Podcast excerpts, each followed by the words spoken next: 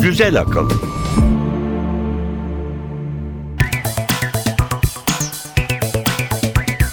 Merhaba, Güzel Akıl 39. programda beraberiz. Ben Elif Yılmaz. Ben Emre Üç kardeşler. Bakalım bu hafta gündemimizde neler var? Tanıtımımızı dinleyelim. Güzel akılda bu hafta. Kızım 9 aylıkken bülbül gibi şakıyordu. Bu oğlan niye daha konuşmaya başlamadı diye endişe etmeyin. Belki de sorumlusu genlerdir. Virüsler güçlendikçe bilim insanlarının da eli boş durmuyor. Koronavirüsle mücadelede öğrendiklerimiz sarsı da sarsacak gibi. Küçük ve sevimli bir gezegen daha. Dünyadakine benzer bir yaşam bulma umuduysa bir başka bahara. Neden mi? Çünkü çok sıcak. Bu şehirler insanda ne dikkat ne takat bırakıyor. Kırlarda, dağlarda bilgisayarla çalışmak bile daha kolay. Çirkin direklere, uzun kablolara elveda. Kablosuz elektrikli trenler önce Güney Kore'de, sonra belki de Türkiye'de. Bu otomobilin pili çabuk mu bitiyor? Suç otomobilde mi yoksa sürücüde mi? Tesla'nın seyir defteri gerçekleri açığa çıkardı. Bu genleri patentleyip mi saklasak, patentlemeden mi saklasak? Genler üzerinde patent savaşları hız kazanıyor. Lozan'dan da güzel haberler var. Dokunma duyusu olan, doğrudan sinirlere bağlanan protezler yolda. Bilim ve teknoloji tarihinde bu hafta neler oldu? Cahillikler Köşesi Ve bir portre. James Clerk Maxwell kimdi? Ele avuca sığmaz elektromanyetik alanları nasıl dört denklemde açıklayıvermişti? Renkler, ışık, gazlar ve manyetizma konusundaki teorileriyle 20. yüzyıldaki bilimsel gelişmeleri nasıl bu kadar derinden etkilemişti? Güzel akıl. Bilim haberleriyle başlayalım. Her ne kadar kadın erkek eşitliği konusunda çok büyük aşamalar kaydedilse de yine de erkek egemen bir dünyada yaşıyoruz. Daha doğrusu hala bazı erkeklerin kafasında üstün cinsiyet olduklarına ilişkin saplantılı düşünceler var. O düşüncelerin erimesi daha çok uzun yıllar alacak maalesef. Evet fakat yeni bir araştırma en azından konuşma konusunda bayrağı kızların kaptığını gösterdi. Ses çıkarma ve konuşma gelişimiyle ilgili bir geni inceleyen araştırmacılar, kemirgenlerde ve insanlarda genin etkinliğinin cinsiyete göre farklılık gösterdiğini ortaya çıkardılar. Gen kızlarda ya da dişilerde daha fazla protein üretiyor. 2001'de dille ilgili araştırmaların seyri FOXP2 adlı genin keşfiyle değişmişti. FOXP2'nin insanlarda konuşma ve iletişimde görev yapan genlerden yalnızca biri olduğu düşünülmüştü ama çok geçmeden önemi anlaşıldı. Örneğin gen tarafından üretilen protein şempanzelerinkinden 2 amino asitle farklılaşıyor ki bunun 5 ila 7 milyon yıl önce geçirilen doğal seçilimin bir ürünü olduğu düşünülüyor. Hemen hemen aynı yıllarda kız çocukların erkekleri oranla ilk sözcüklerini daha erken söyledikleri ve sözcük dağarcıklarının daha çabuk geliştiğine ilişkin ciddi bulgular toplandı. Ama bu tür bulgularda beslenme, yetiştirme biçimi gibi büyüdükçe ortadan kaybolan bazı faktörlerin etkisini ayırmak çok zor. FOXP2'nin bunda rolü olup olmadığını merak eden Maryland Üniversitesi Tıp Fakültesi'nden araştırmacılar yavru farelerle bir araştırma yaptı. Neymiş bu? 4 günlük yavrular annelerinden ayrıldı ve annelerini bulmak için çıkardıkları sesler kaydedildi. Erkek yavrular dişilerden iki kat fazla ağlamıştı ve annelerinin yanına döndüklerinde de anne önce erkeklerle ilgilendi. Yavruların beyinleri incelendiğinde FOXP2 proteinin erkeklerde daha fazla olduğu görüldü. Fareler için. Fareler için evet. Sıra insanlara geldiğinde 4-5 yaşındaki çocuklarda durum tersine döndü. Kız çocuklarında protein miktarı %30 fazla çıktı. Araştırma ekibi bu durumu farelerde de insanlarda da iletişim becerisi yüksek cinsiyetin FOXP2 düzeyinin yüksek olduğu şeklinde yorumladı. Fakat daha temkinli bilim insanları cinsiyetler arasındaki farklılıklara karar vermek için bu kadarlık bir keşfin yeterli olmayacağı görüşünde. Bakalım göreceğiz Gene de çok ilgi çekici bir çalışma. Evet. Sıradaki haberimiz. Sıradaki haberimiz geçen yıl Orta Doğu'da ortaya çıkan koronavirüs insanları enfekte etmeye adapte oldu maalesef. Bu hafta virüs yüzünden hayatını kaybeden 6. kişinin haberi geldi.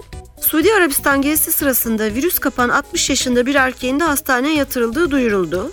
Daha da kötüsü adamın ailesinden geziye gitmeyen iki kişinin de virüste enfekte olduğu ortaya çıktı. Bu da demek oluyor ki virüs insandan insana bulaşma yetisine erişti. İsviçre'deki St. Gallen İmmünoloji Enstitüsü'nden Volker Thiel ve ekibi çok ciddi solunum sorunlarına neden olan virüs üzerinde çalışıyor. Ekip bu yeni virüsün kendini vücuda farklı tanıttığını ortaya çıkardı. Tıpkı basit soğuk algınlığına yol açan virüsler gibi algılandığı için güçlü bir bağışıklıkta geliştiremiyor vücut bu virüse karşı. Bayağı iyi kandırıyor yani vücudu. Evet, hınzır virüs. Fakat bağışıklık sistemi yapay olarak güçlendirildiğinde enfekte olan hücre sayısı azaltılabiliyor. Bu tedavinin başka etkileri de olacak. SARS virüsüne karşı da umut verici sonuçlar elde edildi. Bu sayede benzer salgınlarla mücadelede elimizin çok güçleneceği söyleniyor. Bakalım inşallah daha fazla insan hayatını kaybetmeden gerekli tedavi bulunur. Evet yeni virüsler ve süper güçlü bakterilere karşı amansız bir savaş ve araştırma gündemi var. Evet. Üçüncü haberimiz uzaydan.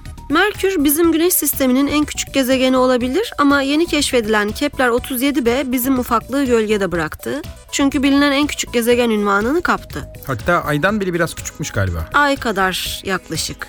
Araştırmacılar gezegenin dünyadan 215 ışık yılı uzakta bulunan çalgı takım yıldızındaki güneşinin önünden geçerken oluşturduğu gölgeyi gözlemleyebilmek için NASA'nın Kepler teleskobunu kullandılar. Birçok gezegen kendi yıldızının ışığını birkaç yüz milyonda birlik oranda maskeleyecek kadar büyüktür. NASA Ames Araştırma Merkezi'nden Thomas Barkley ve ekibi bunu 22 milyonda birlik bir orana kadar ölçmeyi başardı. Geçen hafta Nature dergisine yayımlanan çalışmada bu yeni gezegenin Merkür'ün çapının %80'i kadar küçük bir çapa sahip olduğunu hesapladıkları açıklandı.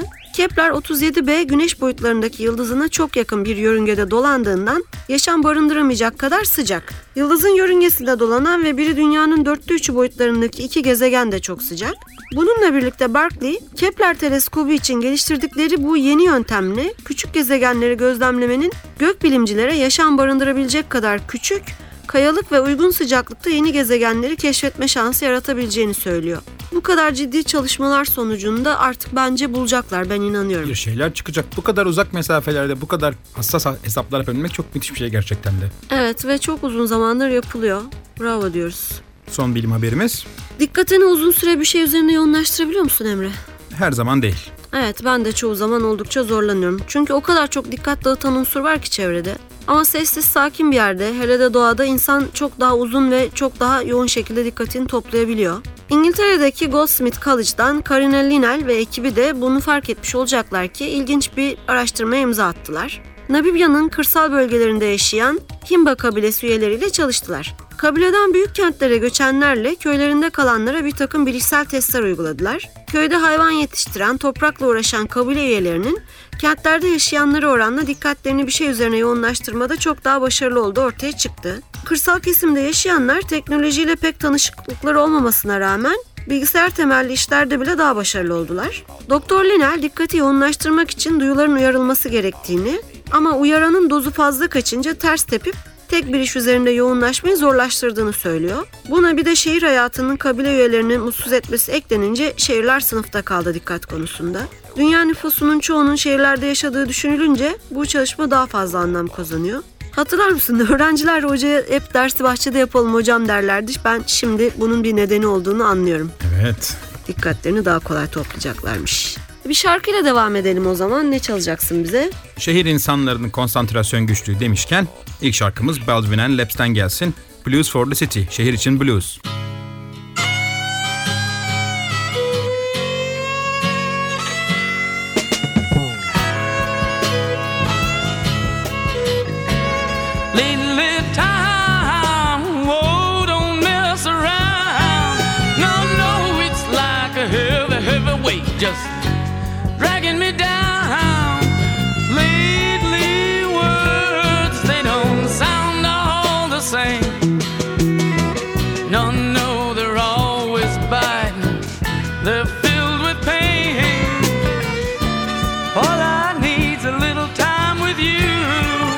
Güzel akıl. Just a little bit of love and just to see me through, yeah. Cause I'm so tired of living in the city. You know, people walking so fast now, their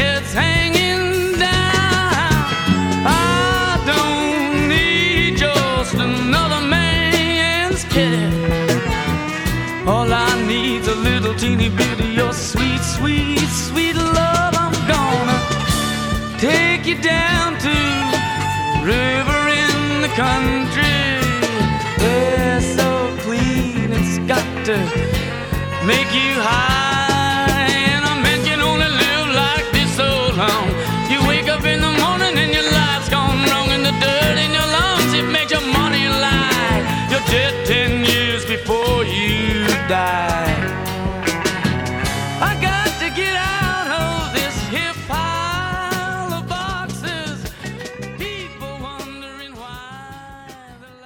Güzel akıl.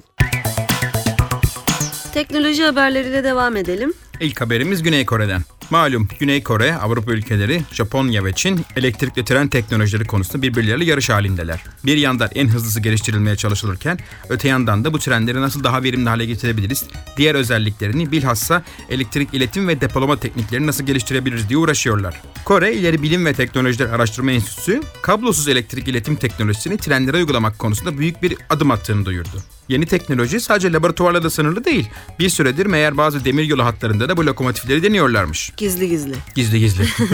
Sonuçlar çok başarılı. Kablosuz elektrik iletiminde %85'i geçen verimlilik oranlarına ulaştıklarını belirtiyorlar. Bu trenler Tesla kablosuz iletim prensiplerine göre çalışıyor. Endüktif yükleme de deniyor. Kablosuz teknolojinin avantajı elektrik direği, kablo, bağlantı gibi aksesuarlara ihtiyaç duymaması. Zamanla Kore'deki toplu taşıma tren hatlarının hepsinin bu kablosuz iletim teknolojisine geçmesi bekleniyor. Önemli bir teknoloji ihraç ürünü olacağı da kesin. Bizdeki metro, hafif raylı vesaire sistemlerinin pek çoğunun da Kore kaynaklı olduğu düşünülünce Türkiye'ye gelmesi de şaşırtıcı olmaz. E, güzel gelsin. Evet birkaç ay önce de Utah Üniversitesi'nin benzeri bir teknoloji ürettiği belediye otobüsünü duyurmuştuk hatırlarsın. Evet hatırlıyorum güzel bir otobüstü ama o gelmedi. O gelmedi. Tren henüz. gelir umarım. Henüz Utah'ta geziyor. İkinci haber. İkinci haberimiz gene elektrikli araçlar. Bu sefer otomobil. Elektrikli otomobil konusunda Tesla en iddialı üreticilerden. Roadster modeli artık satın alınabiliyor. Daha da iddialı olan S modeli ise şu anda test sürüşlerini deneniyor. Birkaç hafta önce Tesla S ile test sürüşü yapan New York Times otomobil sporları muhabiri bu otomobil hakkında çok eleştirel ve alaycı bir yazı yazmıştı. Muhabir John Broder Tesla S'in pilinin çok çabuk bittiğini ve verimli olmadığını yazdı. Hatta pil aniden bittiği için yolda kaldığını ve çekici çağırarak aracı çektirmek zorunda kaldığını yazmıştı. Hay Allah zor durumda kalmış ama neden acaba? Neden acaba? Bunun üzerine New York Times ile Tesla arasında bir savaş başladı ve kazanan Tesla oldu. Muhabirin otomobili test ettiği sırada otomobilin otomatik olarak tuttuğu yol günlüklerine bakıldı ve bunlar açıklandı. Görüldü ki muhabir Broder Tesla'nın pilini tam şarj etmeden yola çıkmış. Yolda gereksiz dönüşler ve manevralar, hatalı sollamalar yapmış. Verimli sürüş hızının hatta resmi hız limitinin üstüne yolculuk etmiş ve aslında arabayı çektirdiğinde pilde hala 5 km gidecek kadar şarj olduğunu bile fark etmemiş. Derler yani arabayı çok spor kullanıyorum diye bazıları. O tür bir kullanış olmuş herhalde. Bayağı hoyrat davranmış Evet, arabaya. Çok hoyrat kullanmış. Buradan çıkan önemli bir ders de var aslında. Elektrikli arabalar, verimli enerji teknolojileri ancak insan davranışlarında anlamlı değişiklikler olduğu zaman tam olarak verimli ve faydalı oluyorlar. Elektrikli arabayı uygun kullanmazsan ya da enerji tasarrufu da ampul takıp gereksiz yere açık bırakırsak çevreye olan fayda değil zarar oluyor aslında. Evet doğru. Bazen aygıtlar, araçlar, otomobiller insanlardan daha akıllı davranabiliyor gerçekten. Evet.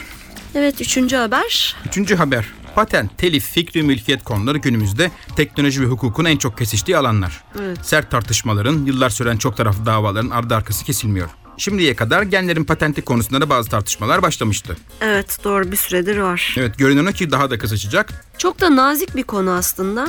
Sonuçta işin çok ciddi bir etik tarafı da var. Evet. O yüzden kim haklı kim haksız karar vermek zor. Genin patenti ne demek ondan bahsedelim. Bir genin patenti alındığı zaman sadece patent sahibi olan şirket bu gene ya da genlere dair teşhis ve müdahale teknolojilerini satabiliyor. Yani gen patenti o geni içeren teknolojilerin patent sahibinde ya da onun izin verdiği kurumlarda olması demek. Genler konusunda çok ileri çalışmalar yapan yine Utah'tan Myriad Gen Teknolojileri şirketi iki adet genin patentini almış durumda Amerika Birleşik Devletleri'nde. Bunlar BRCA1 ve BRCA2 isimli genler.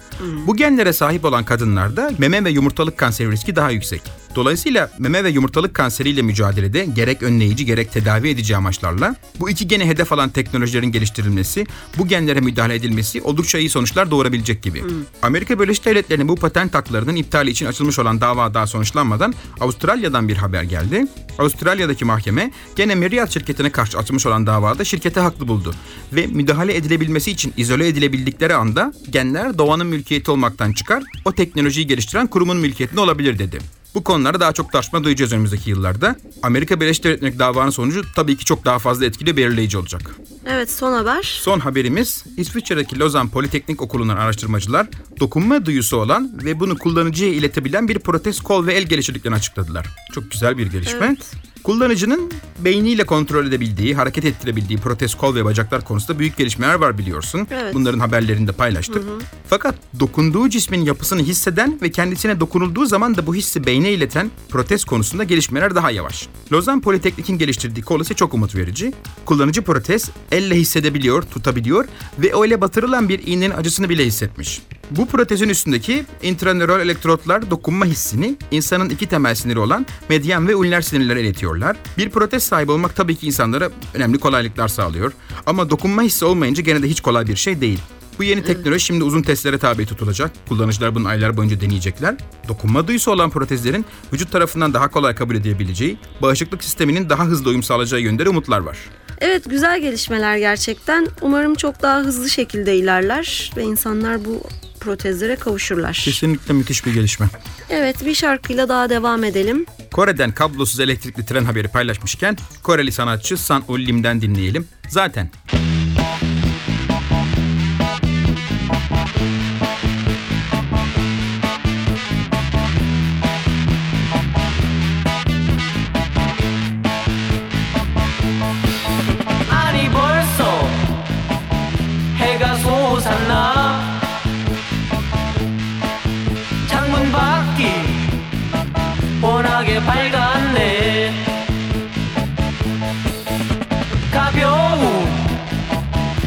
watching by Koru.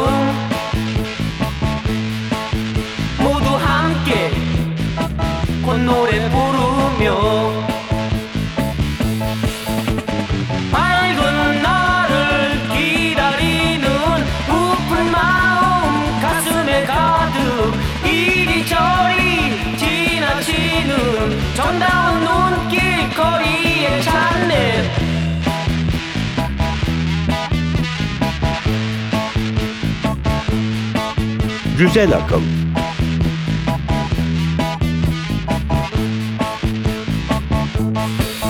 아니 벌써 밤이 깊었나 정말 시간 가는 줄 몰랐네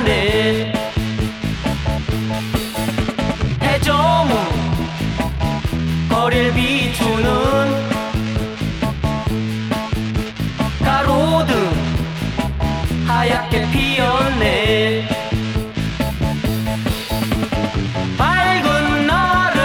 기다리는 부푼 마음 가슴에 가득 이리저리 지나치는 정다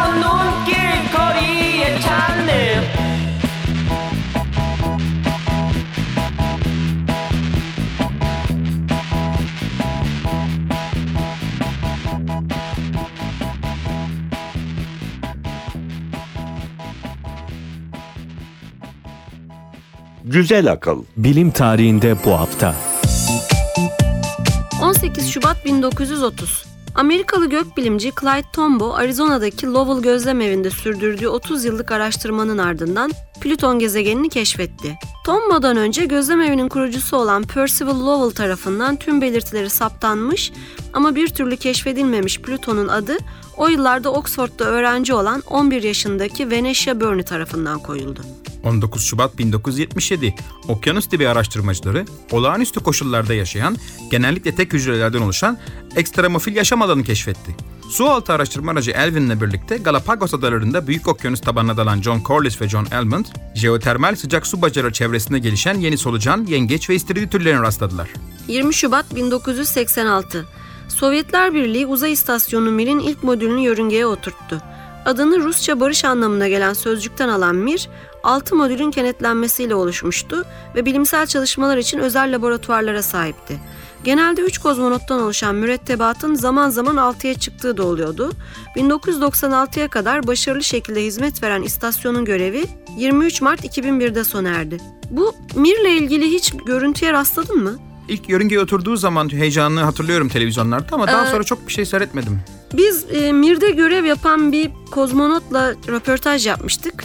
Daha doğrusu o bize Mir'den görüntüler de göstermişti geldiğinde röportaja. O kadar ilginçti ki içi. Çok iptidai, böyle bir kazan dairesi gibi ama çok güzel bilimsel çalışmalar yapılıyordu. Evet Mir çok büyük faydalara dokundu Mir'in. 21 Şubat 1994 Whirlpool firması freon gazı kullanmayan enerji tasarruflu buzdolabı üretti. Sağlanan enerji tasarrufu Amerikan yasalarında öngörülerinden %25 daha iyiydi. Ayrıca freon kullanımından vazgeçilmesiyle ozon tabakasına verdiği zarar da bertaraf edilmiş oldu. 22 Şubat 1946. Doktor Selman Abraham Waxman tüberküloza karşı etkili ilk antibiyotik olan streptomisini keşfettiğini duyurdu. Streptomisini küften yıltarak elde eden Waxman bu çalışmasıyla 1952'de Nobel Tıp Ödülü aldı. 23 Şubat 1997 yetişkin bir memelinin başarıyla klonlandığı duyuruldu. Dolly adı verilen koyun 5 Temmuz 1996'da hayata gözlerini açmıştı. Dolly bir yetişkin gövde hücresiyle klonlanan ilk memeli oldu. Klonlama Dr. Wilmot önderliğindeki ekip tarafından İskoçya'daki Rosalind Enstitüsü'nde gerçekleştirildi. Dolly, ilerlemiş akciğer hastalığı yüzünden hayatını kaybetti. 2003 yılına kadar bu enstitüde yaşadı. Dolly'nin adının nereden geldiğini biliyor musun? Hatırlamıyorum. Amerikalı film yıldızı Dolly Parton'dan. Öyle mi? Evet, ona ithafen koymuşlar. 24 Şubat 1938. Dupont firması Mucize Diş Fırçası adı altında naylon kıllardan oluşan ilk ticari diş fırçasını üretti. 1938'den önce diş fırçaları Sibirya, Polonya ve Çin'de yaşayan bir tür yaban domuzunun boyun kıllarından üretiliyordu. Dupont naylonu ürettikten sonra ilk uygulama alanı olarak diş fırçasını seçti. Ama ilk fırçalarda kullanılan naylon kıllar çok sertti ve diş etlerine zarar veriyordu. Bunun üzerine firma 1950'de daha yumuşak naylon kıllar üretmeye başladı. Yaban domuzu da boyun kıllarından olmaktan kurtulmuş. evet. Şimdi sırada cahillikler köşesi var. Onu dinleyelim. Cahillikler Köşesi Plasebo işe yarar mı? Yarar. Bilim insanları şeker hapı olarak da anılan plasiboların ölçülebilir bir etkisi olduğunu birçok kez dile getirmiştir. Bunlar %30 gibi bir oranla ağrıları hafifletebilir ve başka ilaçlara ihtiyaç duyulmasını azaltabilir. Araştırmalara göre aspirin veya başka bir ağrı kesici aldıktan sonra pek çok insan 5 ya da 10 dakika sonra ağrılarının azaldığını iddia ediyor. Oysa bu ilaçların içeriğindeki maddelerin vücutta bir etki yaratacakları yere varmaları çoğu zaman 30 dakikadan uzun bir süre alıyor.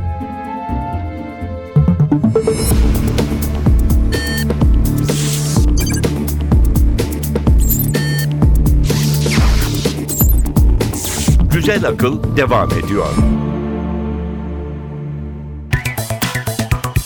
bu hafta portre köşemizde Maxwell'i konuşacağız. Elektrik denen zıpırı ve oynak manyetizmayı bir araya getirip baş gözetmeyi başaran elektromanyetizmanın babası. Oradan oraya koşan gaz moleküllerinin enerji dağılımlarını hesaplayan meraklı bilim insanı.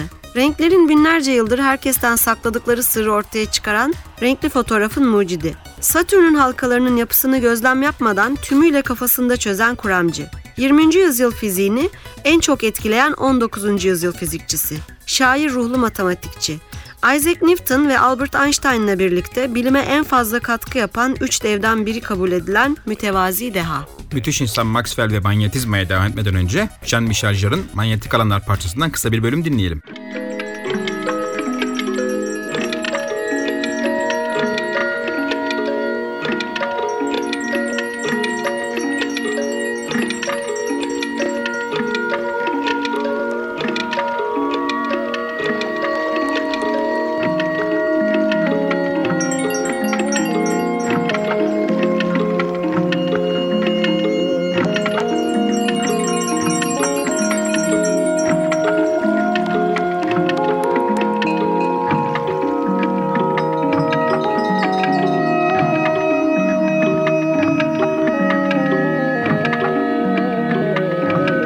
Güzel Akıl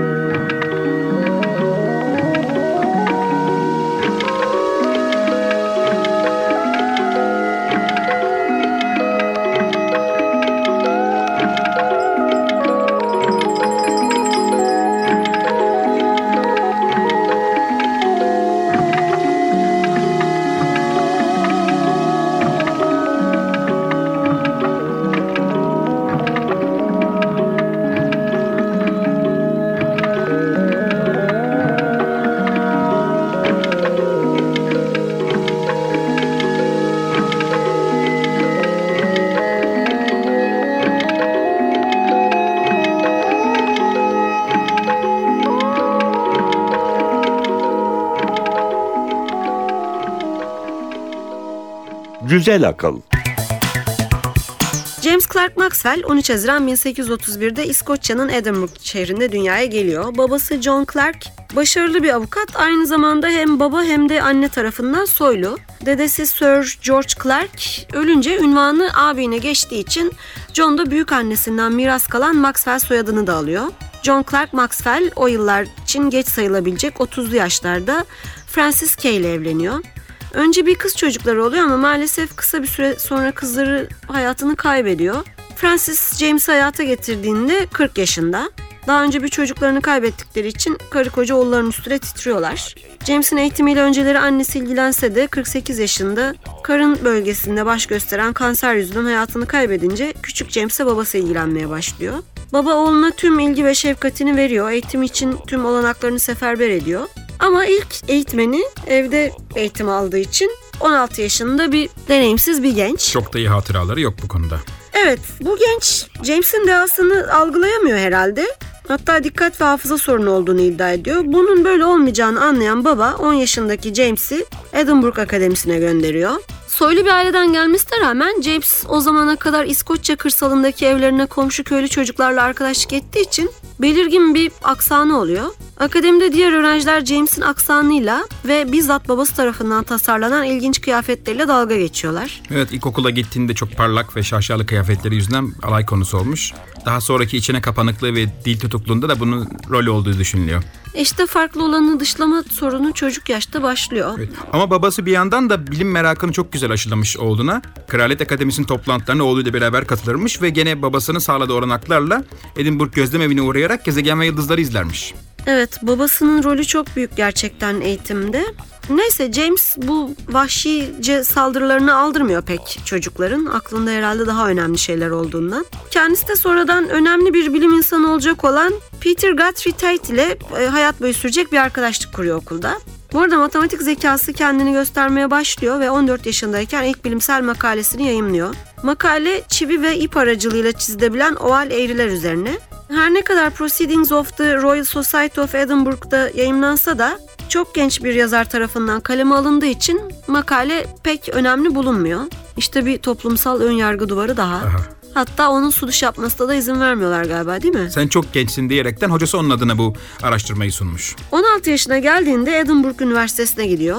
O yıllarda üniversite eğitimine böyle erken yaşlarda başlanması normal. Çünkü Evet. bu okullar günümüz üniversiteleri ile liseler arasında bir yapıda. Burada 3 yıl matematik, fizik ve felsefe eğitimi aldıktan sonra Cambridge Üniversitesi'ne geçiyor. Trinity College'a. Bu arada İngiliz edebiyatına çok meraklı ve hakim aynı zamanda ve şiir yazıyor. Hatta öldükten sonra biyografisi yazılırken şiirleri de bir kitapta toplanıyor. Cambridge'deki matematik hocası William Hopkins, Lord Kelvin de dahil birçok önemli bilim insanı yetiştiren bir hoca ve Maxwell'in hayatı boyunca karşılaştığı en olağanüstü öğrenci olduğunu söylüyor. Çok büyük bir övgü Evet. ama o da hak etmiş. Evet. İlk ilgi alanı ışık ve renkler. Özellikle polarize ışığın özellikleri konusunda büyük çalışmalarda bulunmuş ve fotoelastisi olarak tanımlanan kavramı geliştirmiş. Evet Cambridge'den ikincilikle mezun olmadan önce söylediğin gibi iki önemli makale yazıyor. Bunlardan birinde esneklik kuramının aksiyomatik temellerini oluşturuyor. Geometrik optik alanındaki diğer makalesiyle de ileride balık gözü merceğin icadına yol açacak ilkeleri ortaya çıkarıyor. Ve 18 yaşında iki farklı makale yayınlamasına rağmen kürsüde durmak için çok genç olduğu düşünülüp gene sunum kendilerine yaptırılmamış. Okulda çok prestijli olan Smith ödülünü kazanıyor bir sınıf arkadaşıyla birlikte. Her ne kadar Cambridge Trinity College'dan çok önemsediği iki konu renk kuramı ve elektromanyetizma alanlarında çalışmak üzere burs kazansa da sevgili babasının hastalığı sebebiyle İskoçya'ya dönüyor. Babasının ölümünden sonra Aberdeen'deki Marshall College'da doğa felsefesi profesörlüğü yapmaya başlıyor. Bu görev hayırlı bir işe de vesile oluyor. Kesinlikle. James okul müdürünün kızı Catherine Mary Divar'a gönlünü kaptırıyor. Pek çok çok çalışkan bilim adamı gibi o da ancak kocasının kızına aşık olabilmiş. Çocukları olmuyor ama Catherine kocası da bilimsel çalışmalarında çok yardımcı oluyor. Asistanlığını yapıyor. Tıpkı hatırlarsın Lavoisier'in karısı Marianne gibi. evet. Maxwell Aberdeen'deyken renkler üzerine çalışmalarını sürdürüyor. Bu arada Satürn'ün halkaları yapısı üzerine kuramsal bir çalışma yayımlıyor. 68 sayfalık çalışmada Satürn halkalarının küçük parçacıklardan oluşması gerektiğini kuramsal hesaplarla ortaya koyuyor ve 1859'da bu çalışmasıyla Adams ödülünü alıyor. Maxwell'in vardığı sonuç o günden tam 120 yıl sonra Voyager 1 ve Voyager 2 uzay araçlarının gönderdiği veri ve fotoğraflarla doğrulanıyor. İşte teorik fiziğin güzelliği. Evet, gerçekten öyle. 1860'ta Marshall Üniversitesi ve King's College birleşince Maxwell kadrosuzluk yüzünden işsiz kalıyor. Demek ki çok büyük dehaların bile başına gelebiliyor böyle şeyler maalesef. Bunun üzerine Londra'daki King's College'da doğa felsefesi profesörlüğü için başvuruda bulunuyor. Ama tam o sıralarda başına çok kötü bir şey geliyor. Nedir? Bir zamanların en korkulu rüyası olan çiçek hastalığına yakalanıyor. Yanında çalışanlar bile hastalık bulaşıcı olduğundan odasına girmiyorlar. Fakat karısı Catherine ona iyi bakıyor ve iyileşmesine yardımcı oluyor. Maxwell de iyileşir iyileşmez King's College'daki görevinin başına geçiyor. King's College'daki zevkli öğretmenlik yılları aynı zamanda en verimli dönemi oluyor. Elektromanyetizma, renk kuramı ve gazların kinetik kuramı çalışmaları bu 5 yıla rastlıyor. Evet 5 yılda bütün bunları sığdırmış. Maxwell yine kuramsal olarak elektrik ve manyetizma üzerine bilinenleri bir araya getirip dört denklem oluşturuyor. Denklemler sırasıyla elektrik alanın elektrik yükler tarafından oluşturulduğunu, yalıtılmış manyetik kutbun olmadığını ama manyetik kutuplar arasında Coulomb kuvvetinin etkilediğini, değişen manyetik alanların elektrik alanı oluşturduğunu ve elektrik alanları ve değişen elektrik alanların dairesel manyetik alanlar oluşturduğunu söylüyor. Faraday yasası olarak da bilinen. Evet. Maxwell'in temel savlarından biri dalgalı bir elektrik akımının elektromanyetik dalgalar yaratması ve bu dalgaların elektrik kaynağından çıkarak uzayda yayılması gerektiği. Elektromanyetik dalgaların hangi hızda yol alması gerektiğini hesaplıyor ve bulduğu değerin ışık dalgaları için hesaplanan saniyede 300 bin kilometre ile hemen hemen aynı olduğunu görüyor. Maxwell'in elektromanyetik dalga kuramı yalnızca ışığın elektromanyetik bir olgu olduğunu önermekle de kalmıyor. Aynı zamanda henüz keşfedilmemiş bir takım elektromanyetik dalgalarında var olması gerektiğini ortaya çıkarıyor. Maxwell'e göre ışık elektromanyetik titreşimler sırasında yer alan olaylardan yalnızca biri olmalı. Işığın yanı sıra başka ışıma formlarının da olduğunu düşünüyor. Maxwell'in kuramsal olarak varsaydığı ve tahmin ettiği bu olaylar ölümünden kısa bir süre sonra deneysel olarak da belirlenmeye başlamış. Hertz'in düşük frekanslı radyo dalgaları, röntgenin yüksek frekanslı X ışınları ile Maxwell'in öngörülerinin ne kadar doğru olduğu hızla anlaşılmış. Evet, Maxwell bayrağı Hertz'e devrediyor. Gerçekten Hertz onun çalışmalarının birçoğunu deneysel olarak da kanıtlıyor. Renk kuramındaysa renk kutusu adını verdiği ve renkli ışıkları üst üste düşürmeyi başaran kendi geliştirdiği bir aygıttan yararlanıyor. Yaptığı deneyler sonucunda tüm renklerin temel renkler olan mavi, kırmızı ve yeşilden türediğini gösteriyor. Hani bu ilkokulda yaparız ya Evet. o, o tür bir şey. 1861'de bir cismin bu üç temel renk filtreleriyle çekilmiş üç ayrı görüntüsünü yine aynı renk ışıklarla bir ekrana düşürerek trikromatik yani üç renk temeline dayalı ilk renkli fotoğrafı elde ediyor. Ki bugün RGB bağlantısı diye bildiğimiz şeyler işte bu üç rengin kısaltması. Doğru. E, yine aynı yıl Royal Society üyeliğine seçiliyor artık genç bir yaşta. Çok nazlanmamışlar Maxwell'e karşı.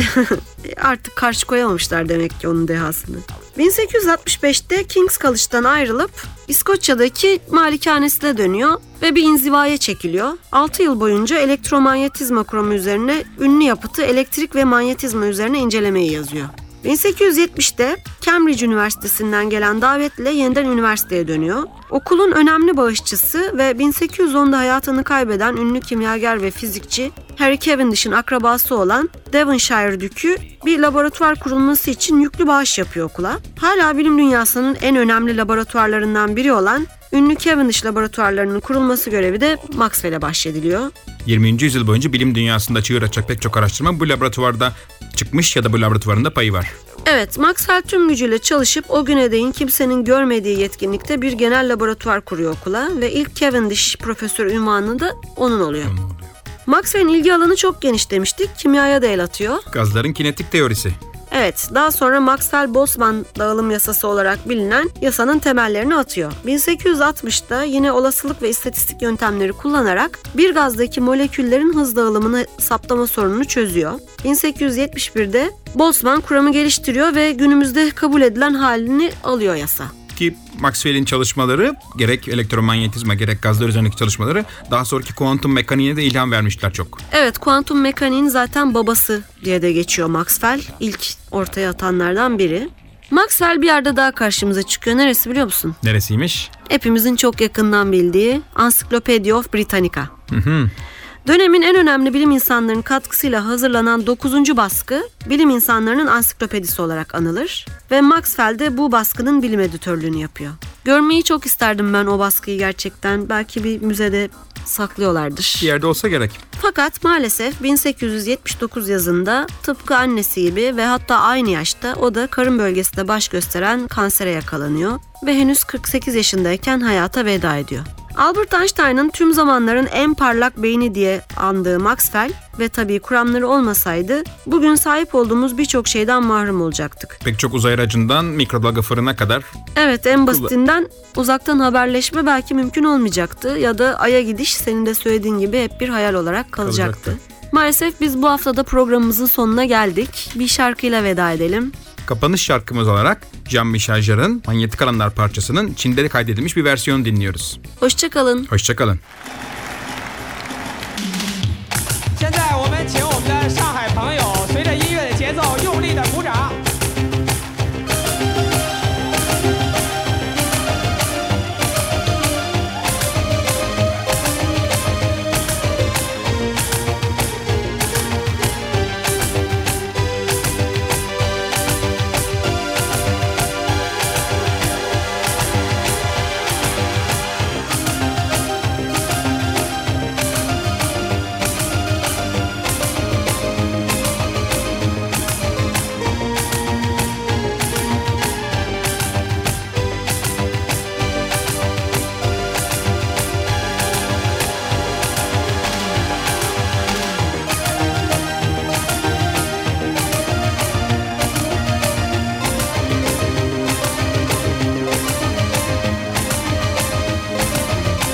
Güzel akıl.